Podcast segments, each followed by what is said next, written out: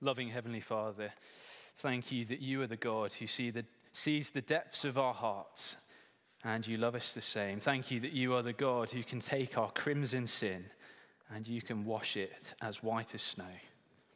Father, thank you that though you know our hearts, you know our sin, you know our brokenness, thank you that you still want to speak and know us. Thank you that you, the Almighty, powerful, sovereign Lord, wants to bend to bless us. And Lord, we pray that tonight you would speak powerfully through your word by your Spirit. In Jesus' name we pray. Amen. Please do take your seats.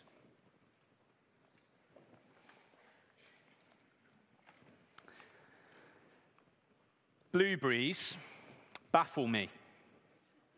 Pick a good one, uh, and you're in for a delicious, sweet, tangy treat but pick a bad one, and you're in for a sour, bitter, soggy, or flavorless taste that will leave you underwhelmed and unsatisfied.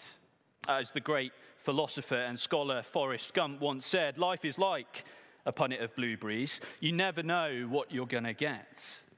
Uh, you could pick some good ones for breakfast with yogurt and a drizzle of honey and be set up well for the day. If it's particularly good, it might make it onto your social media. Uh, but pick some bad ones, and there might be a sense in which you already know how the rest of your day is going to pan out. Uh, that maybe the disappointment you've tasted at breakfast is going to carry on throughout the rest of the day. Maybe it's not blueberries for you, but, but really, this is our experience of all foods, isn't it? Uh, strawberries, raspberries, avocados, pasta, rice, and potatoes, chicken or lamb, uh, all can be a f- lottery of flavor, depending on the quality of the food itself or, or the way in which it's been prepared. Uh, one person's delicacy uh, may well be another person's disgust. As we come away from a me- meal out, we can leave feeling particularly joyous uh, or deeply frustrated depending on whether the restaurant lived up to our expectations. Our experience of the world that we live in is a complex mix of somewhere beautiful and broken. And that experience extends to our relationship with food. Uh, it can be a source of great joy or great sorrow. We live in a world capable of abundant harvests and dreadful famine a world of five star restaurants and five course meals, but with the knowledge that there are those out there who are struggling to piece together five meals in a week. And though we live in a, a very privileged part of the world when it comes to food, the reality is that for each of us in this room, uh, to a greater or lesser extent, and in a variety of ways, we will experience food through the lens of both beauty and brokenness.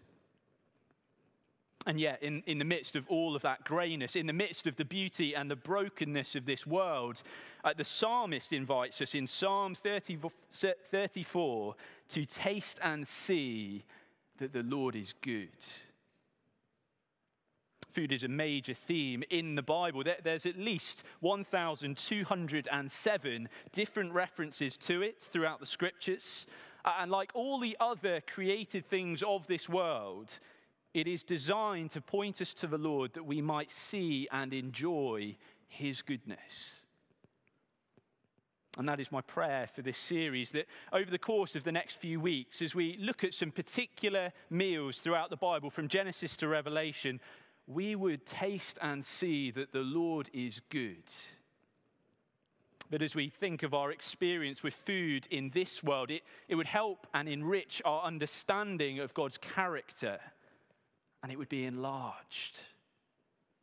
And my hope is that we're not just going to hear the same thing every week, that we wouldn't just taste and see his goodness in a particular monotonous way, but that instead the eight passages that we've chosen from Genesis to Revelation would be like a specially curated taster menu helping us to savor and, and, taste the Lord's goodness anew uh, as we enjoy the aspects of his character that are sweet to our taste.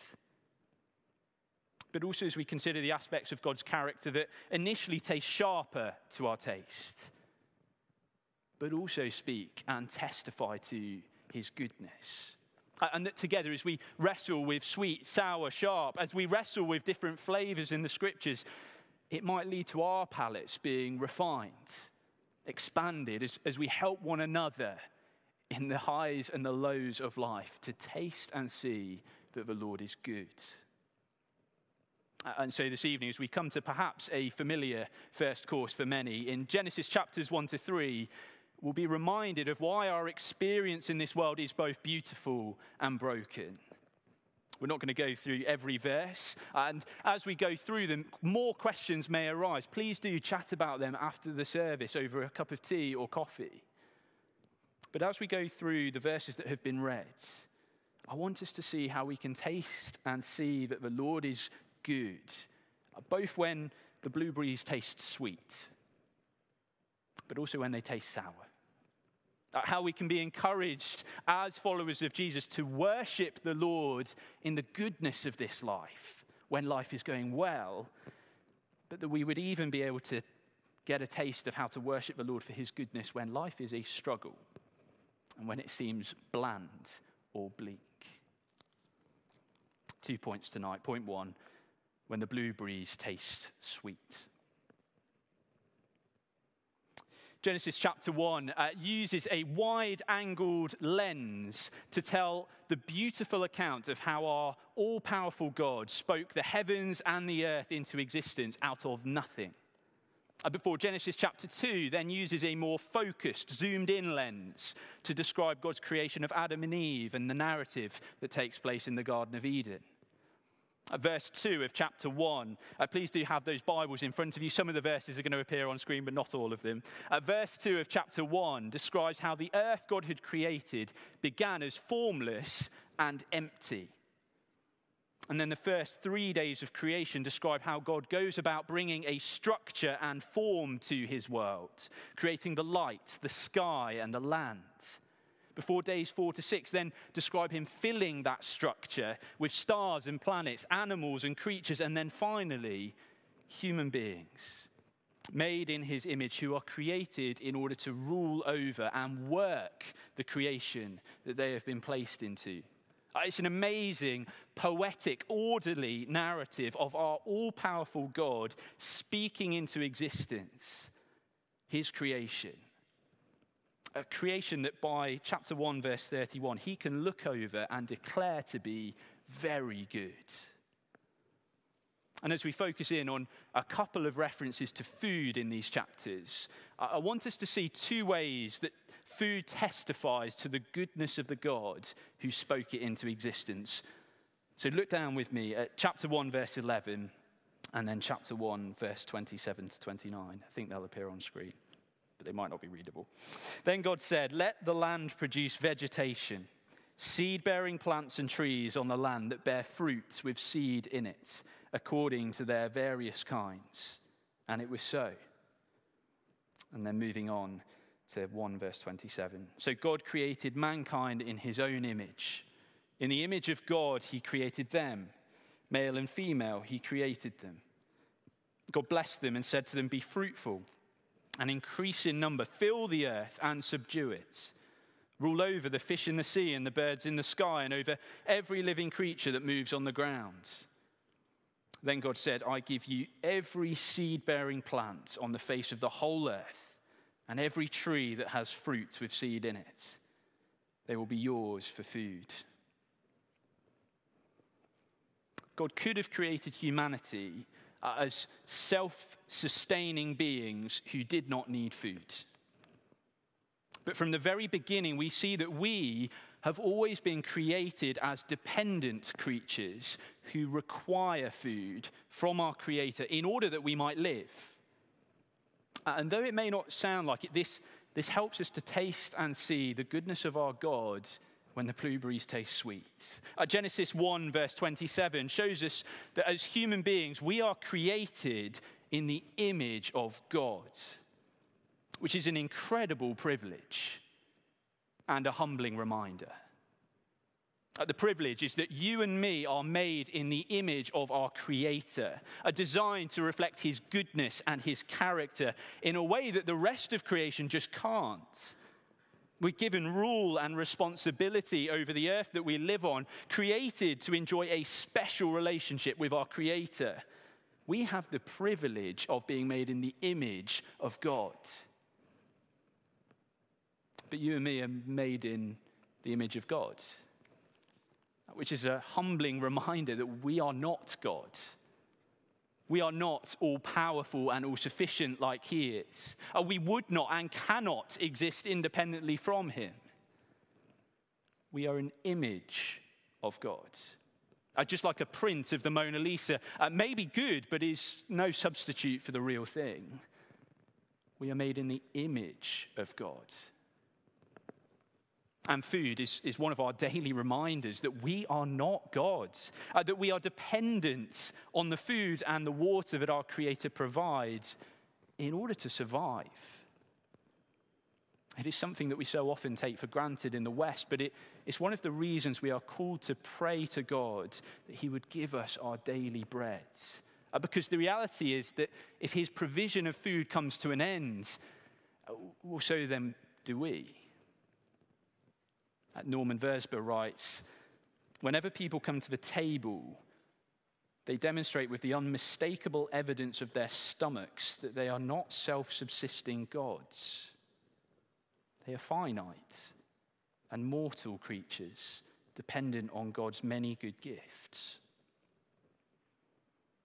Food is a gracious gift from God because daily it reminds us that our source of life has come from our Creator Every meal that we enjoy in this week to come is an opportunity for gratitude because it reminds us of our God's continued gracious and generous provision.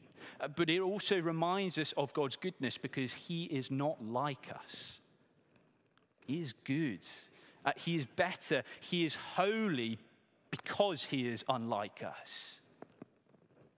He does not need to eat he does not grow weary, faint, or hangry if he's gone a few hours without food.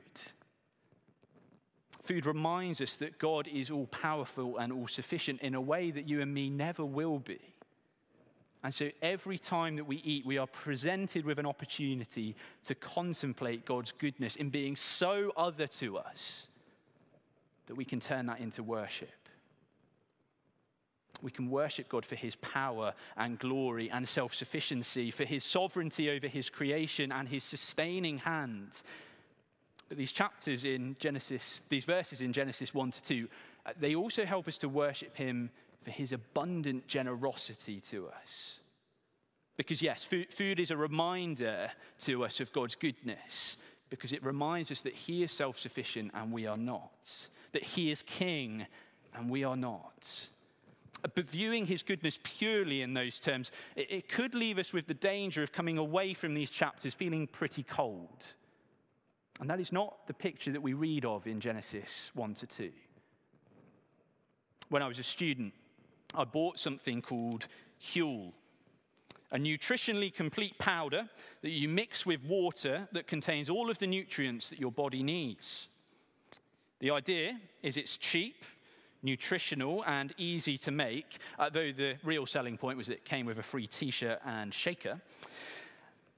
And whilst, in my experience, it, it might be a good alternative to breakfast or lunch now and again, I would not recommend making a permanent switch to it for every meal, both for the sake of your gut, uh, but also for the sake of your taste buds. God did not provide Adam and Eve with a Huel equivalent. Uh, he doesn't just give humanity one type of food to sustain them, he could have done. But instead, he created us with taste buds uh, so that we might enjoy the variety of flavors and smells and textures of the vast array of seed bearing plants and trees that he has provided. And if we skip ahead to Genesis 9, a variety of animals too, all of which speak to the creativity and generosity of his character. God has given us food to sustain us, but He's given it to us so that we might enjoy it, uh, that we might image Him as we work with it, get creative with it, but also so that it would help to fuel our joy in the Lord. As our enjoyment of food as a good gift might roll beyond the gift and lead us to take joy in the giver. Just like when you receive a present at Christmas or for your birthday, you can enjoy the gift itself.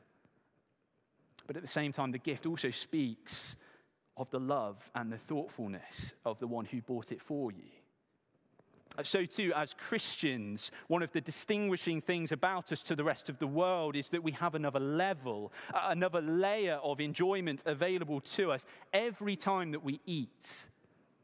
Because, yes, when we eat, we should and can enjoy and savor the goodness of the food itself, the food in our mouths. But our enjoyment of it should also help us to taste and see that the Lord is good as we receive and enjoy any of God's good gifts to us in this world, within the boundaries that He has provided within Scripture, they can help us to comprehend more of His creativity and His generosity and His goodness. So, tomorrow morning, if you sit down to eat your blueberries and they taste beautifully sweet, let that be an opportunity for worship as you wake up and feel hungry, or, or throughout the day as you're craving lunch, maybe just pause.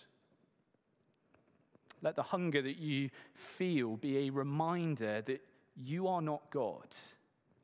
And that is good because the weight of the world does not rest on your shoulders, it rests in His sovereign hands. Uh, let the hunger that you feel turn, to pray, turn you to praise the Lord, that He does not grow weary or faint. And let it fuel your confidence in Him as you thank Him for His strength where you feel weak. As you eat and feel satisfied, praise God for His gracious provision to sustain you physically and through the gospel of the Lord Jesus Christ spiritually too and pray that you might extend the grace that you have received from Him to those around you. As you savor and enjoy the differing combination of flavors and textures in your mouth as you eat, let your joy and your praise uh, roll beyond the gift so you might taste and see that the Lord is good and be led to praise His goodness and creativity. The goodness and creativity of the giver who made a world that He could look over and declare to be very good. But what about when the blueberries taste sour? How are we to taste and see that the Lord is good when our relationship with the food that we eat is difficult? Or when the pain and the darkness of the world in which we live seems to overwhelm us to the point that it's all that we can see? A few weeks ago, uh, I overheard one of our interns here talking about uh, some combinations they'd like to try when baking a cake. Their first suggestion was a chorizo and vanilla cupcake. And their second was combining together lemon and parmesan in cake form. Now, I must admit that my first thought was to ask whether this was a sinful combination, but as they explained their rationale, it, it began to make more sense. Uh, some of the best flavor combinations revolve around strong contrasts uh, maple syrup and bacon, sweet and salty popcorn, sweet and sour chicken. Uh, all combinations that seem to work because of the stark contrast in flavor that's brought together. Contrasts are essential as we think about how we are to taste and see that the Lord is good in a world where we are so often aware of the bad and I think that Genesis 3 helps us to taste and see the Lord's goodness all the more clearly as his goodness shines out against the backdrop and the darkness of human sin and human rebellion. In Genesis 3, we see Adam and Eve rebel against the order of the very good creation that God had established uh, in a way that resonates and is all too familiar with our lived experience. Uh, we see them move from being content with imaging God, ruling under his authority, enjoying the creation that he had placed them into, to wanting to take God's place on the throne, uh, deciding good and evil for themselves, changing the boundaries he had set in chapter 2, verse 16 to 17, uh, to ones that they were more comfortable with. As both Adam and Eve chose to believe the voice of the snake that they had just met instead of the voice of the God who had created them and walked with them in the cool of the day, as they eat from the one tree in the garden that God had said not to eat from, the gift of food that had been given for their sustenance and their enjoyment became the very means by which the world became cursed and frustrated. The beauty of Genesis 1 and 2 was replaced with the darkness of Genesis 3.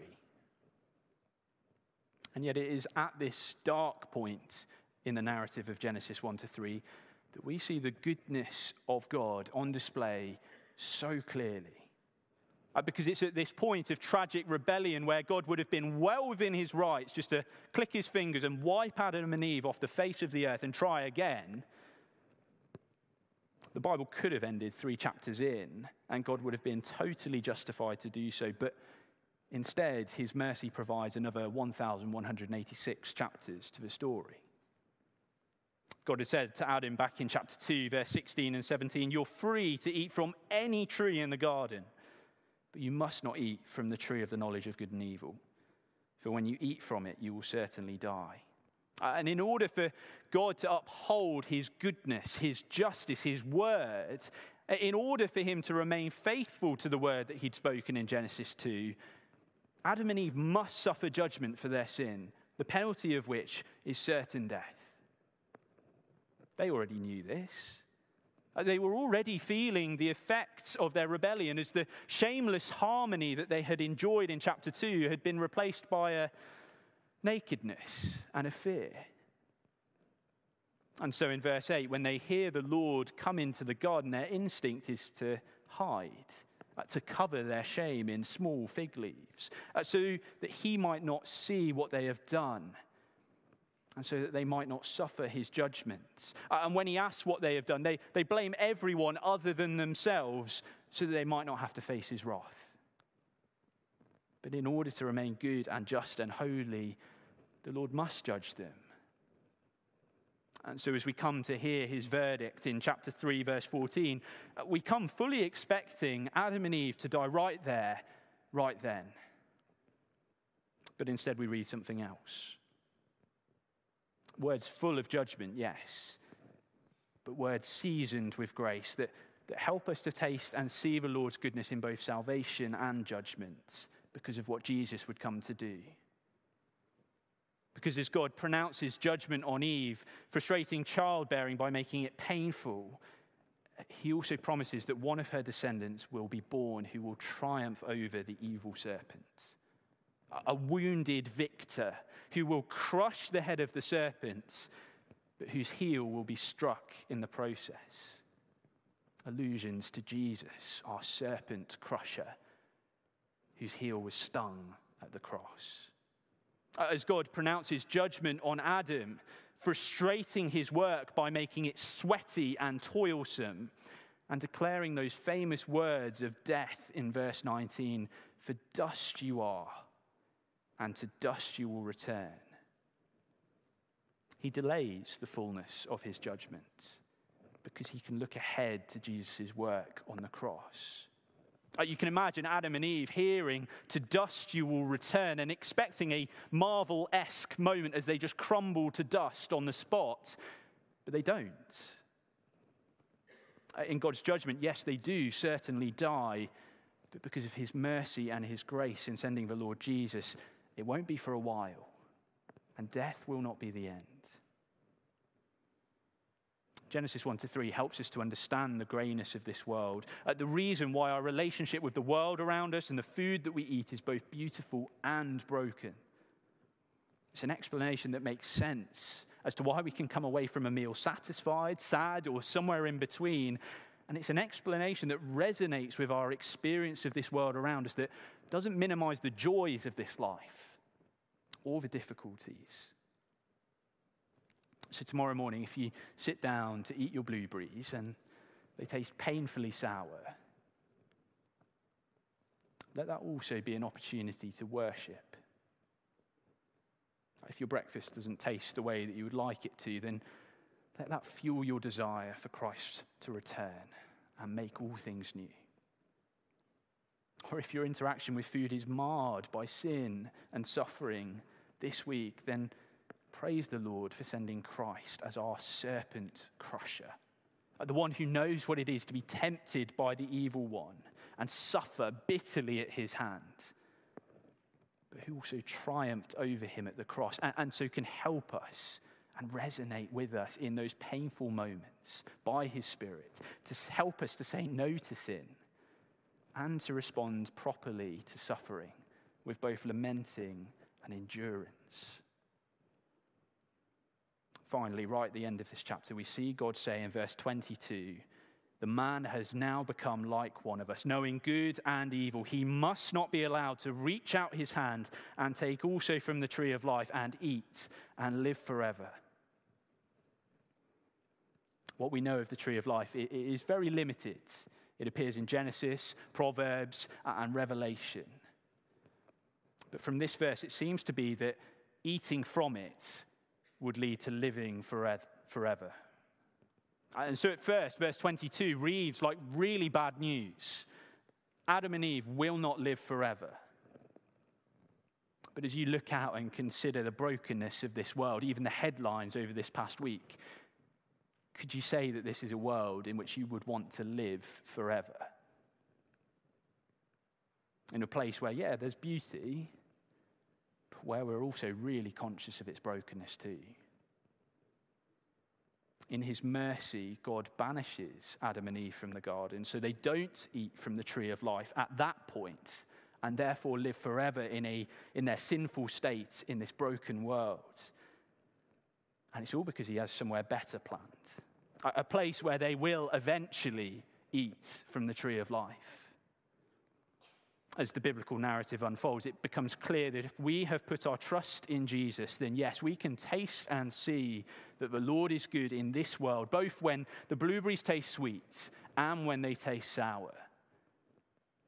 But if our trust is in Jesus, then we can also be certain that He has made us a permanent din- dinner reservation in God's new creation, where we are going to see Him face to face in a world where the food is always pleasing to the taste and where we, what we now enjoy of God's creativity, generosity, and goodness in part, there we will enjoy in full forevermore.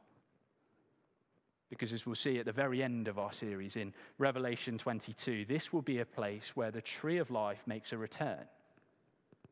And it will be in a kingdom where eating from that tree will only bring blessing, as we will be with Jesus, who truly satisfies our every desire and hunger the one who gave us his life so that we might taste and see fully that the Lord is good. Let me pray, and then we're going to close in song.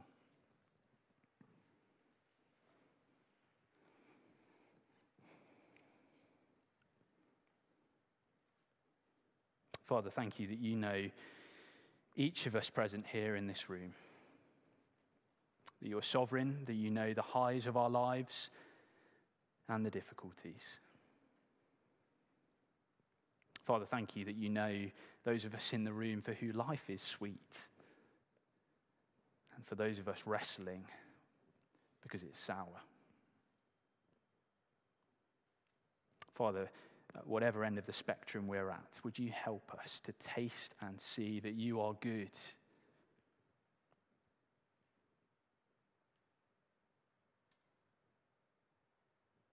Would you help the joys that we feel to become even more joyful as we com- contemplate what a wonderful creator we have who might have designed the good things of this world in such a way that you have? And that you are committed to ridding this world of all that spoils and harms it and leading us to a place where all things are recreated, where you are making all things new where there will be no more mourning, crying, famine, or pain. Help us to worship you in this coming week, we pray. Amen.